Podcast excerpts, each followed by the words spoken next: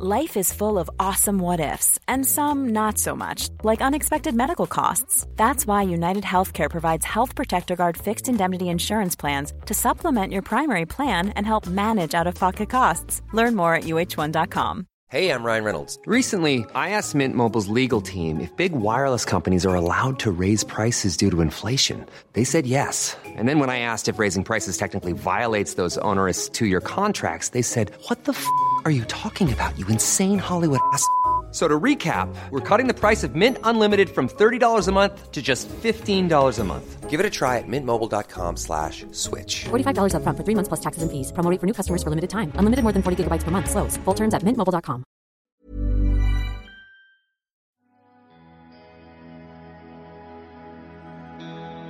On the last episode of Journey, my body is doing its best to drag in huge breaths, but my limbs just have nothing. No power. Every step is slow and laboured. It's one foot in front of the other. Standing on the precipice of this moraine ridge, below us and extending into the distance in either direction, is what can only be described as the surface of another planet. Except this planet is a barren, harsh, rocky nightmare. From Brevity Studios in New Zealand, I'm Ryan Wolf, and this is Journey.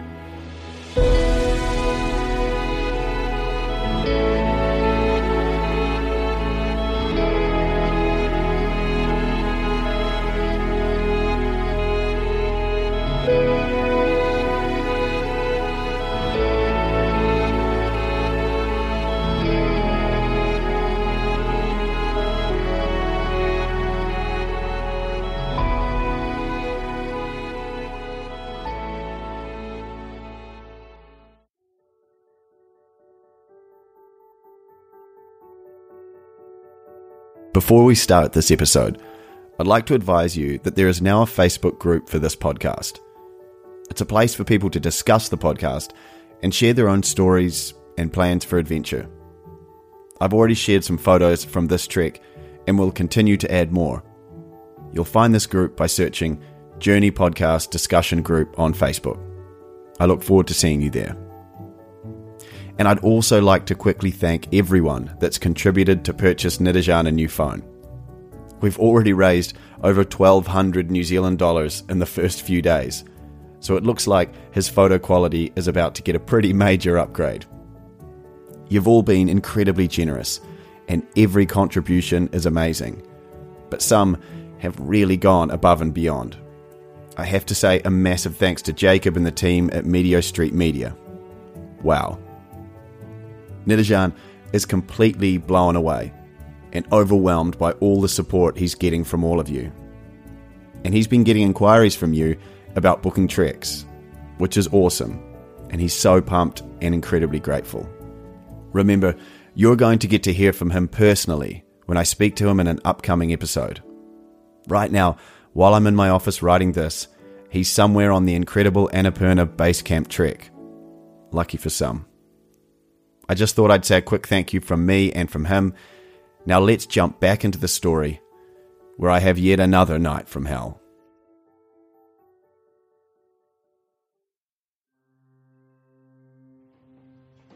The careful creak of the first footsteps down the hallway tells me that morning has finally arrived. It's been another night from hell.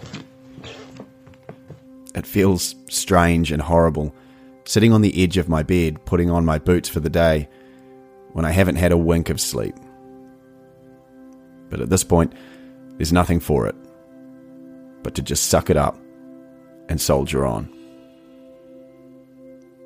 Watching others blissfully sip their morning coffee and chow down on a warm breakfast fills me with a selfish jealousy.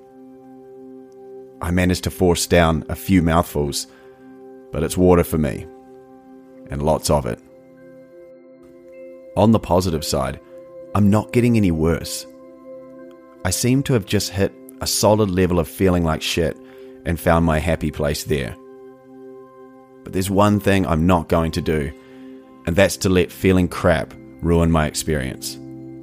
I'm determined to grit my teeth and enjoy every moment. The settlement of Thang Nang is located in a narrow valley between two peaks. We're making an early start today. As we step outside, the sun is only touching far distant peaks, and it's proper cold. As I've mentioned before, I seem to deal with the cold pretty well. But for everyone else, it's warming packs and gloves on. In many ways, the trek has been building to this day, which is supposed to be the hardest of the trek. Our planned path is an approximate 15 kilometres to the next stop in Dzongla. But to get there, we have to cross the infamous Chola Pass at 5,420 metres elevation. I'm super excited to see it firsthand. But at the same time, I'm secretly worried about how my body is going to hold up. I haven't done any serious climbing since Gokyo Ri, and if it's a repeat performance of that, will I even make it over the pass?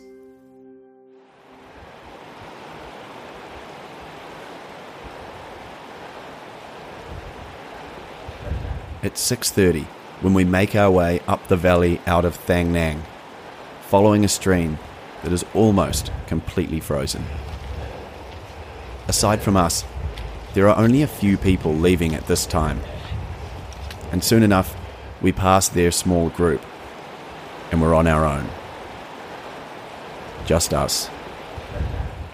The trickle of the stream and the seemingly never ending incline of this valley. Within the first few minutes, I'd realised that today was going to be extremely tough. My pack feels double the weight. And at this point, I'm really only surviving on sheer will to push through. The day is basically broken up into three sections. The first is an approximate two hour steady climb to the top of this valley. The trail is easy footing, but the slope is grinding. We'll then climb the pass itself, and finally descend down the other side to Dzongla. The landscape in this valley is short alpine grass, littered with small rocks and boulders, and a frozen stream running down to Thang Nang below. After an hour, the sun begins to fill the valley, and the stream is starting to move with a bit more earnest. It always amazes me how life finds a way to survive in the harshest of environments. And I stop for a moment to film a pair of small, squat birds as they cheerfully waddle through the rocks looking for their next meal. Seemingly completely at ease with me huffing and puffing only a few feet away. The valley seems to go on and on. Every rise only reveals more valley and another rise. By the time we finally reach that last stretch, I'm already feeling destroyed. When we step up onto the final crest, the valley disappears and opens out into a simply incredible sight. We're now staring across another huge open valley which runs perpendicular to the one we've just emerged from.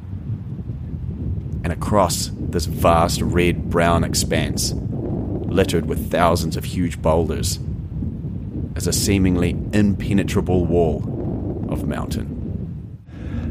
Right, so we've made it up stage stage one of the Chola Pass, but we're not even really at the pass yet. So apparently we need to go over there, which doesn't really look possible. So maybe that might be another option over there. But either way, things are about to get pretty hairy, I think. Yeah. I'll be honest and say I'd done literally no research about this part of the trek. I really had no idea what to expect. And my jaw almost literally hit the floor when I looked across and saw that distant wall of rock. When Nirajan said we were going up that, I genuinely thought he was joking. I took that audio from video that I took at the time, and I think you can tell from my voice that I'm shocked. From here, it looks insane and dangerous. But yet again, Nirajan assures us that yes, this is the way. To the left of the pass and further up the valley, between two peaks, we can see a glacier making its way up into the sky and round the corner. At this point, I really feel like this looks like a better option. And apparently, this is a route that can be taken. But it seems not by us. As Nirajan swings on his pack, and we follow him down the rocky slope and into the expanse beyond.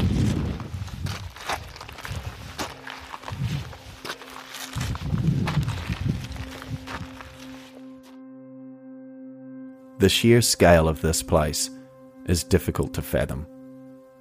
Distance perception is hard, if not nigh on impossible. From above, we could see thousands of large rocks strewn through the valley.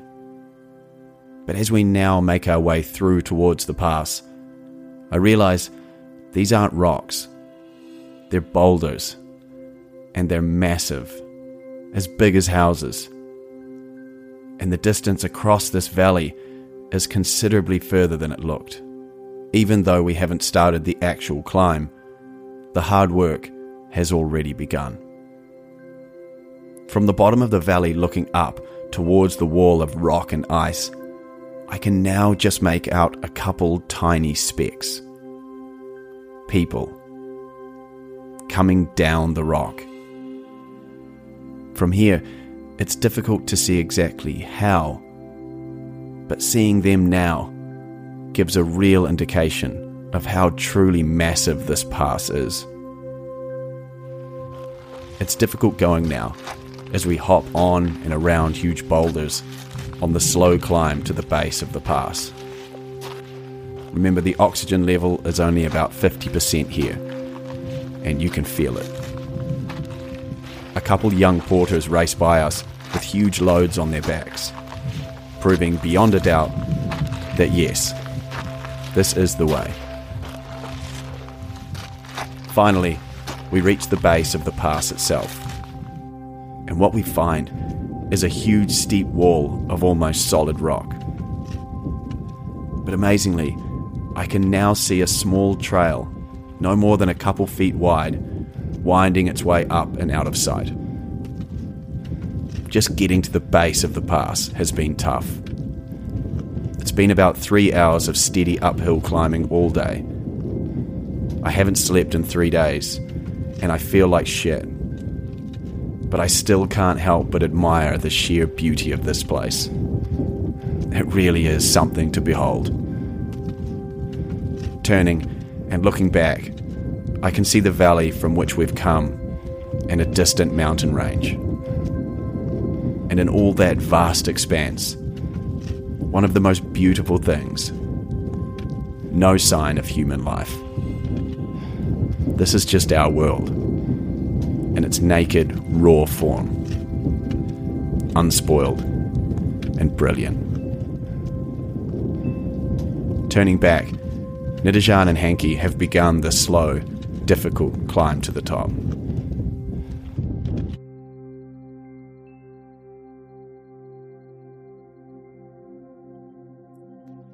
It's not so much a trail here, but simply the path of least resistance up the rock.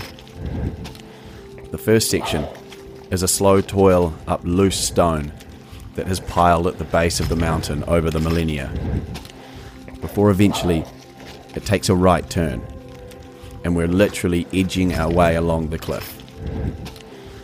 I'm going to be honest here, this thing is gnarly.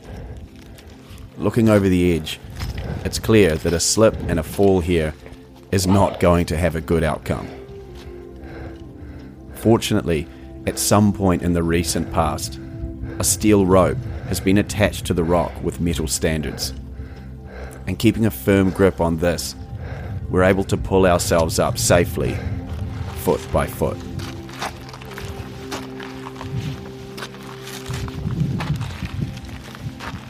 It's extremely tough going, but I've managed to find a bit of energy from somewhere and managed to pass a few others on the way up as they struggle with their own internal battles. Take 10 steps. Stop. Breathe.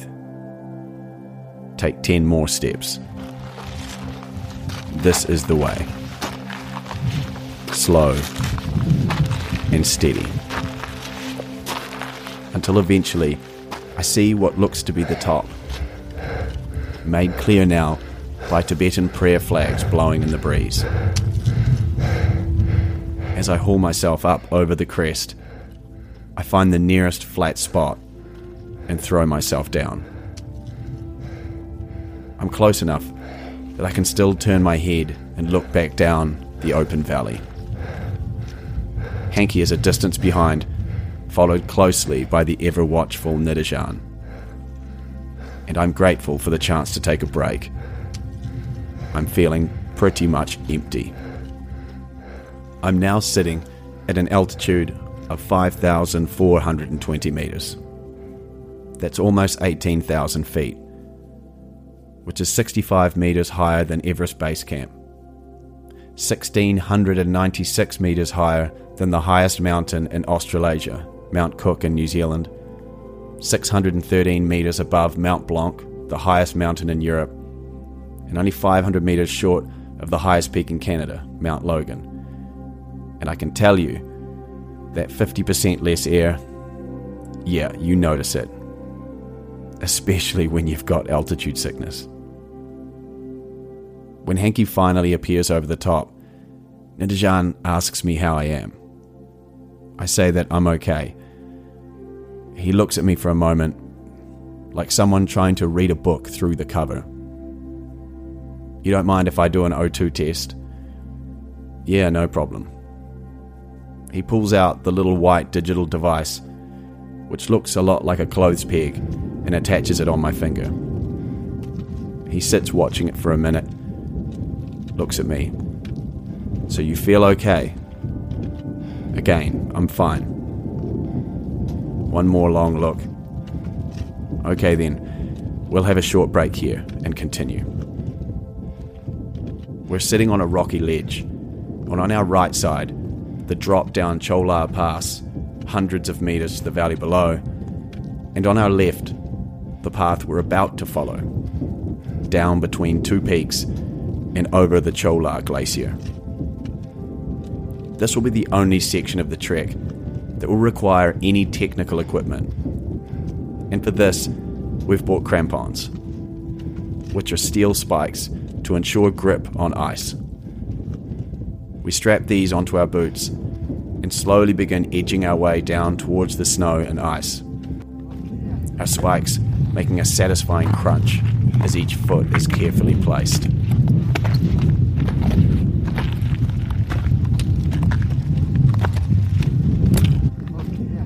While it's certainly not an overly dangerous spot, on thick, hard ice and rock like this, just a simple misstep would see a fall that might result in a sprained or broken ankle.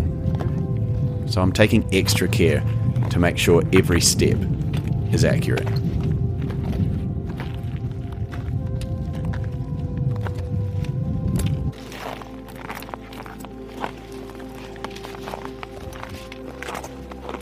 The glacier itself is not overly wide, probably only around 200 metres, and it's just an easy walk along soft snow.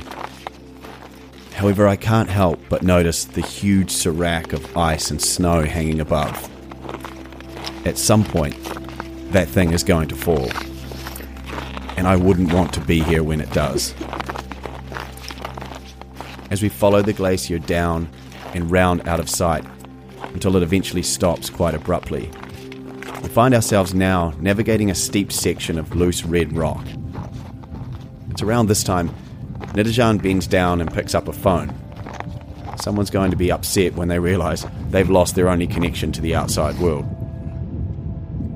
Only a few days ago, we spoke to a group who had lost a member in this exact spot to a broken collarbone after taking a fall.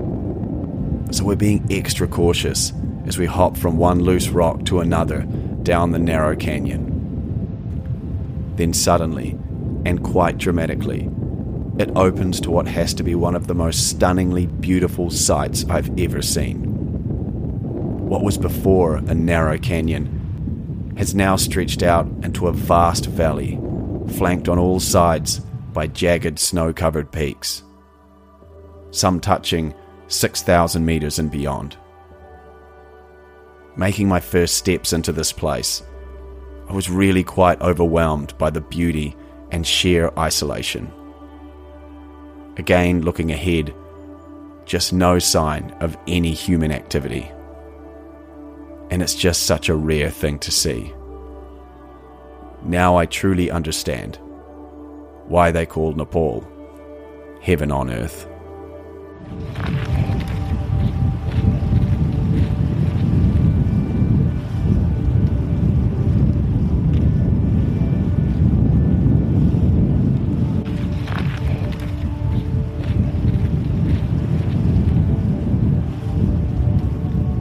I literally feel like I've stepped into one of those National Geographic pictures I pored over as a child. The slope is gently downhill now, and we walk with space between us in silence. Just in awe. I'm going to share some video of this on my Instagram and the Journey discussion group, so make sure you check it out. Soon, we see a tall young guy on his own coming back quickly in our direction. He looks at us. It's a long shot, but you guys didn't happen to see a phone? Yep. Holy shit, thank you. He cannot believe his eyes. What are the odds we'd randomly find it in all that rock? Saving him hours, if he ever found it at all. Sometimes you need a little bit of luck.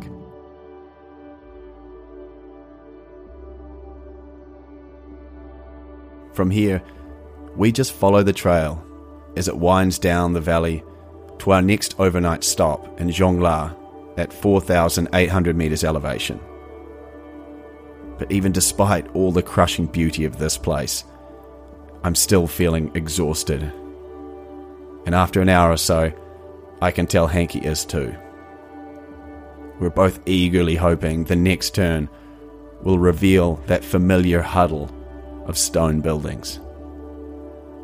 And even when it does, that final few hundred meters still looks a long way.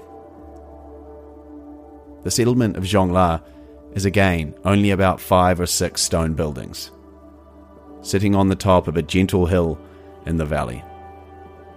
On all sides, the usual snow capped mountains.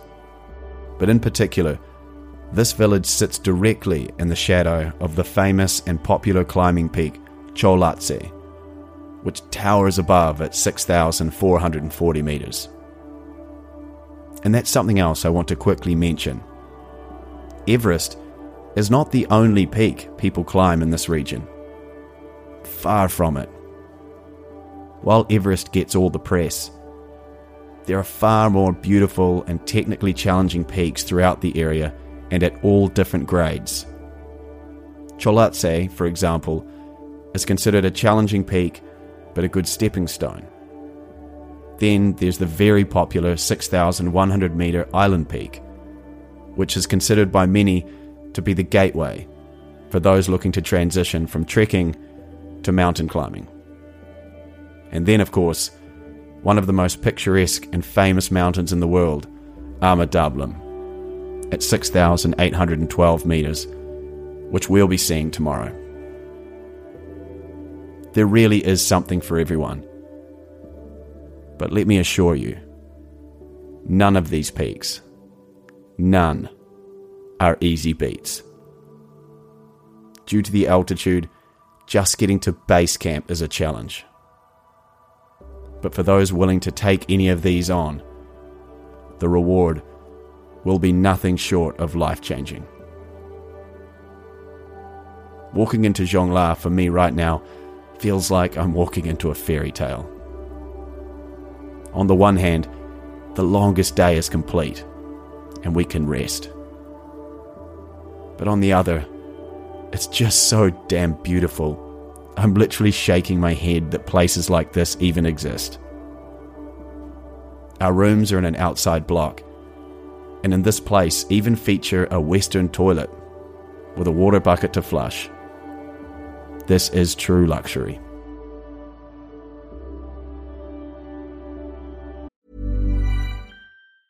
Hey, I'm Ryan Reynolds. Recently, I asked Mint Mobile's legal team if big wireless companies are allowed to raise prices due to inflation. They said yes. And then when I asked if raising prices technically violates those onerous two year contracts, they said, What the f are you talking about, you insane Hollywood ass?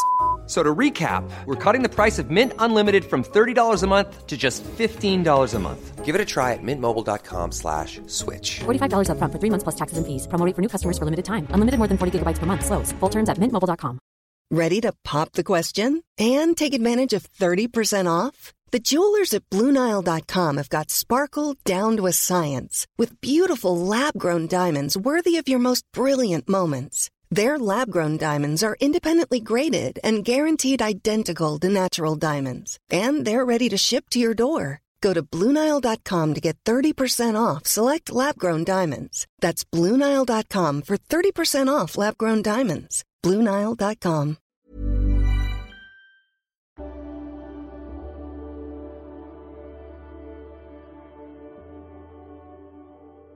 As we started early today, the sun is still up and beating down into my room, and I beeline it for that warm, soft bed.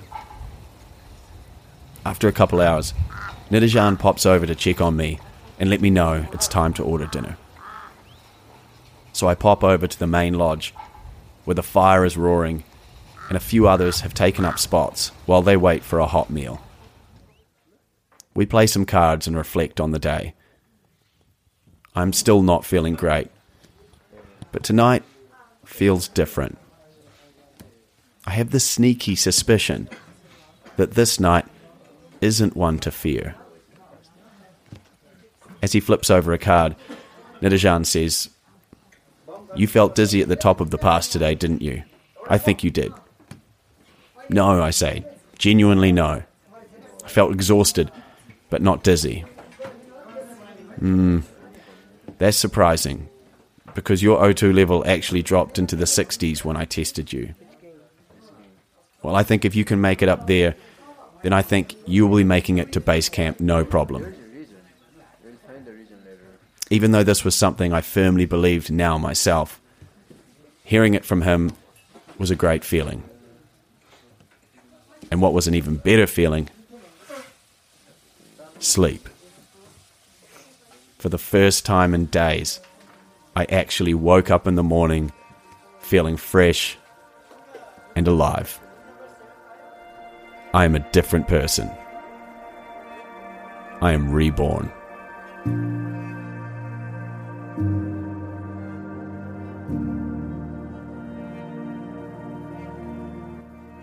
I virtually skip across the frozen ground to the lodge, and when I walk into the room, I guess my smile gave away my secret. And it looks like the sight of me bright and happy has made Nirajan's day too. And the timing couldn't be any better. With the last push for Everest Base Camp tomorrow. I order breakfast and coffee, and for the first time in days, I enjoy my meal. No, I love it. The best breakfast I've ever eaten. Walking back out into the morning sun, I stop, look around, and take a deep breath of that cold mountain air. I'm back, baby.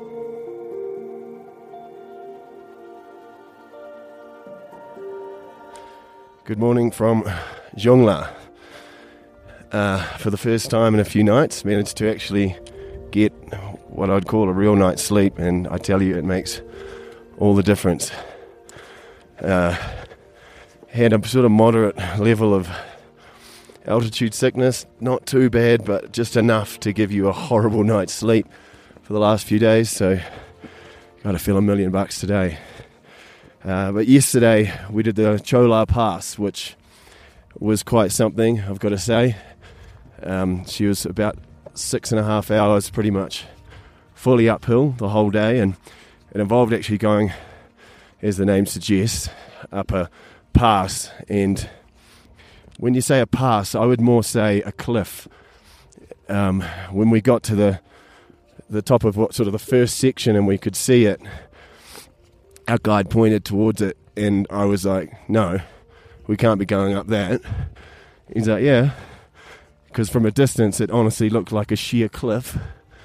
Uh, but sure enough, that was where we were supposed to go. And as we sort of trekked our way through some massive gravel mountains, we got to it. There was actually a path there, and sure enough, the superhuman porters would make their way through. And um, yeah, we proceeded up that, which was quite something. It was roped off with um, some steel rope to sort of help you way up there. But if if you were to slip and fall, the result would be nothing good. Uh, but yeah, then over the top and then down a glacier to Dzongla, where we stayed last night. Um, probably one of the most jaw dropping views from any accommodation you're going to find in the world. Um, the mountain that sits next to it, overlooking, is just staggering. It really is. And waking up in the morning and looking out and seeing sort of yaks just casually grazing, silhouetted against the sun rising in the mountains is it's pretty special. Uh, but yeah, we've hit the track now, and today we head to Lobuche, which will be our last stop before we make our final push on to Everest Base Camp tomorrow in Kalapatar, where we'll also get a, an awesome sunset view of Mount Everest, and apparently is the best view you can you can actually get. Listening back to this audio, I was seriously playing down how I'd been feeling. You may have noticed, but the last couple episodes have been relatively void of any on location commentary. This was purely due to the fact I felt so terrible, I honestly just didn't even think about it for two days. But I did continue to capture amazing video something slightly less taxing than stringing a sentence together. So it's on day 10 that I finally pick up the recorder and come back to life. Welcome back, Ryan. So we've made our way around, following a ridge, past Cholatse Lake, which has basically been formed as a glacier has receded. As we've come round the bend, we can now see Lobuche down, way down in a valley. It's flanked by hills on each side and a river running past it. And we just passed a group of people going the other way who said it was so cold last night that even their toothpaste froze. So we're expecting it to be very cold there tonight. But yes, we can see a trail running around through the valley and then right along down there, which will be our last stop before we push on for Everest tomorrow. I got slightly confused here. It wasn't Lobuche I was seeing, but in fact a different village far off in the distance. But the view of Ama Dablam is quite something to behold. As I mentioned here, it's believed that the Paramount logo is based off this very mountain. Oh, yeah. Good. Hey, I see a New Zealand beanie. I haven't we met you before? Have we? Yeah, in uh, New Zealand. Not Jay. Oh, really? Yeah. Oh, all that time ago. You were watching uh, Pakistan against Australia. Oh, we don't talk about the cricket anymore. They were that good. That- that- that's done now. It's over now. It's Yeah. over now. And it no longer matters. yeah. No, but it's really good up there. Yeah. If you get a chance, do sunset at Kalapatar. Yeah, we're Here we are. trying, Yeah. It's amazing. Yeah. Cold. You, ha- you have done that? Yeah. Yeah. Wow. And no, no clouds? No clouds. Oh, Everest turned red. oh really? Yeah. freezing cold, but so worth it. So worth it. Where have you guys just come from? Uh, Lobuche. Oh, apparently it was really cold last night. Yeah, Yes. it really was. it was freezing. Everything, all the like inside the room, all of our water just froze. Yeah. My water was frozen last night, but I heard that even toothpaste froze. Yeah. Wow. Yeah. Yep. Oh well. Have fun. Yeah. Enjoy. Enjoy. Enjoy. See ya.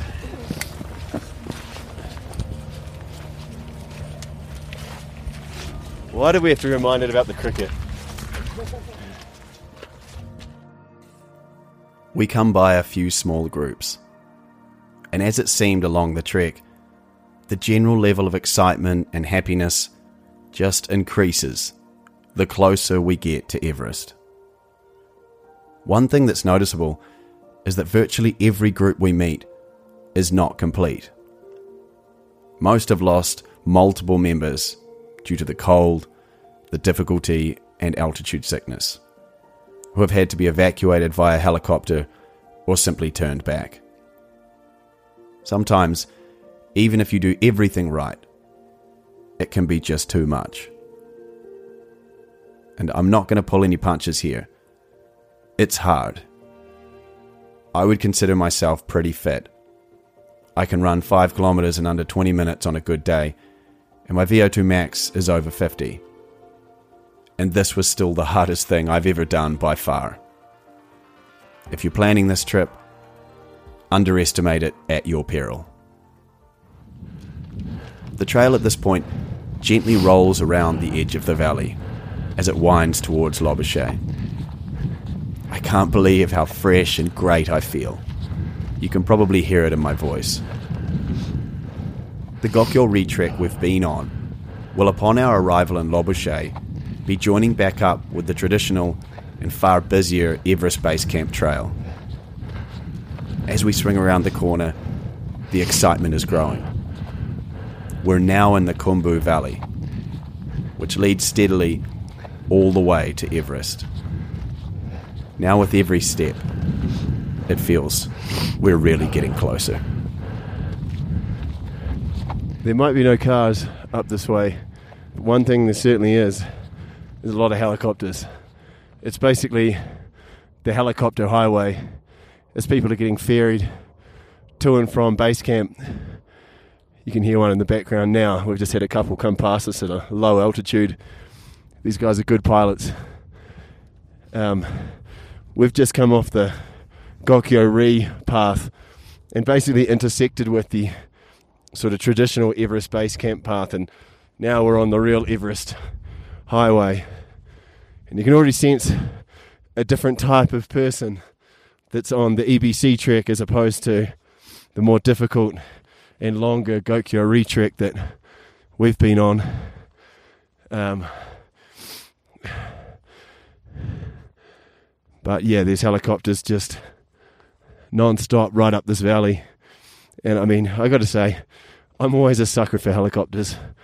I can't help but pause and sort of admire the skill and the engineering of a helicopter racing by at low speed, then swooping over a hill or over a cliff.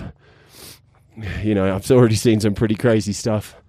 These guys are flying these things at extreme altitudes, pretty extreme conditions with ease, landing on things that we wouldn't consider landing pads back home. Very cool. Okay, just uh, what's the time? It's about it's exactly four o'clock in the afternoon. We're in Lobuche, which is pretty much the second last stop before Everest Base Camp. So our plan is to stay here the night. It's actually quite a nice little settlement, quite built up compared to many of the others. I mean, there's probably probably ten buildings here as opposed to the normal sort of three or four. Um, yeah, so the plan is tomorrow we get up nice and early and we make our way to Gorupshep, which is about an hour and a half to two hours in the direction of Everest. When we reach there, we drop our bags because we're going to be staying there the night. And then we push straight on to base camp. And once we reach base camp, you know, we check that out and take our photos and so on, and just experience what it's like. Then we make our way back to Gurup Shep. Um, then we relax for a couple hours, and then we take the more strenuous hike up to Kalipatar. And not everyone does this, but they should. And we're going to watch a sunset view of Everest. So the view from there is the best view you can get of Mount Everest. From base camp, you basically can't really see Mount Everest. You know, it's just the location that the expeditions are launched from, just around, just you know, at the base, obviously, but just the way it posi- it's positioned, you can't really see base camp. Um, but yeah, Kalipatar is perfectly lined up, and fingers crossed, if we get a good sunset with no clouds, apparently Everest just glows red. Uh, so we're just praying to the weather gods that we are fortunate enough to get that. Um, but yeah, it's kind of we're on our tenth day of the of the trek now, and this is what you know. This is kind of the goal of what it was: is to get to Mount Everest, and it's kind of crazy to think tomorrow's that day. We we cross that off, and then um, we stay in Gurup Shep the night, and then um, it's straight downhill. And I think you know we make the final trek out in three or four days. I think yeah, maybe four days. So it's taken us. It'll take us eleven days to get up here and four days to get down, which is mainly because of the altitude. Um, you can't go more than you know five or six hundred meters in a day. Even that's risky. So you can only go so far every day, and that's why it takes so long. You know, and it is very challenging. My legs are screaming at me every time we go uphill now, and you know, I'm I'm a pretty fit person. Um, I would say I, I definitely packed some more than I needed. If I came again, I reckon I could cut five kilos out of my bag. But you know, it's a different thing than the type of hiking or tramping we call it in New Zealand that I've done before. But yeah, so um, I'm super excited for tomorrow. I feel great. You know, I've got over my altitude sickness. You know, and to be fair, it got pretty hairy there for a moment, but you know, I just hang in, hung in there. Yeah, so dinner tonight, a nice early start, and then off to Mount Everest. You heard that correctly, Mount Everest. Yeah, so I'm actually I've just sort of jumped into into bed now. I'm packed up a, my stuff a bit for tomorrow, get a bit organised, but I'm just going to sort of lie down and rest my eyes for an hour before um before dinner, and then I imagine we'll play some more cards, which we've played plenty of, and then hit the sack for an early night and an early start. So I will see you tomorrow.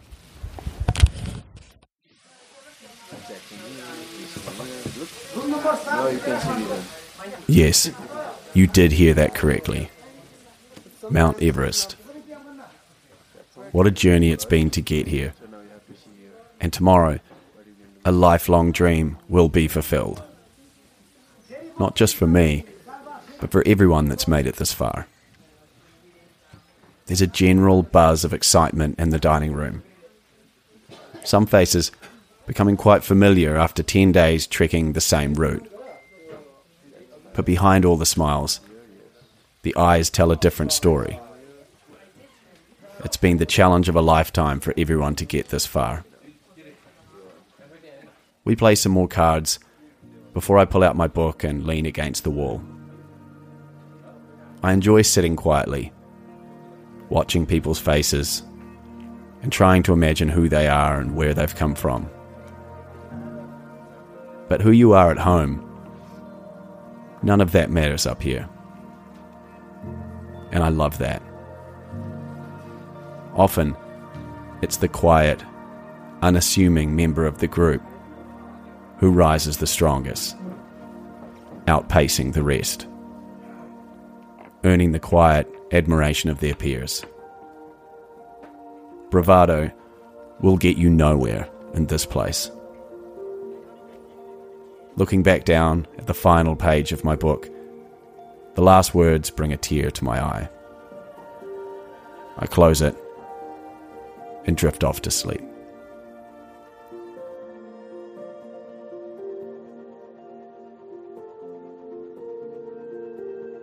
Journey is a Brevity Studios production. Written, produced, and narrated by me, Ryan Wolf. You'll find posts with photos and videos dedicated to this podcast on my Instagram, Ryan Wolf NZ, and on our Facebook page, Brevity Studios NZ. You can support my guide Nirajan with a follow on his Instagram, where he puts up amazing daily photos of his current treks. You'll find his Instagram and further details about this trek in the description of every episode. For ad free listening, bonus episodes, and early release, you can subscribe to our Brevity Plus channel on Apple Plus, or you can subscribe to Journey with a one off payment on Acast Plus. You'll find the details in the show notes of this episode. On the next and final episode of Season 1 of Journey. Uh, it's quarter past seven on the 11th day of our trek, and today is finally the day. We're on our way to Everest Base Camp.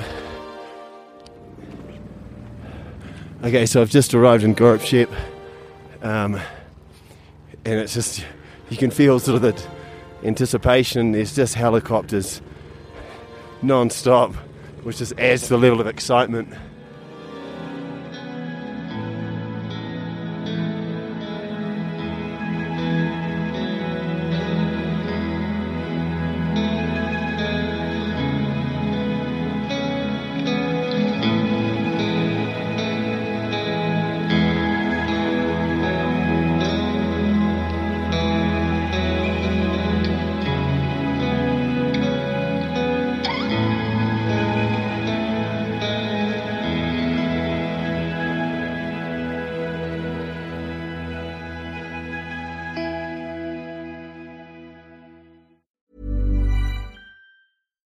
This is Paige from Giggly Squad, and I want to talk to you about Splash Refresher and my water intake. Okay, so you guys obviously know that I'm a hydrated girly, but sometimes when you drink that much water, it starts to just taste bland, and you're just like, I need something to spice it up. That's why I love Splash Refresher.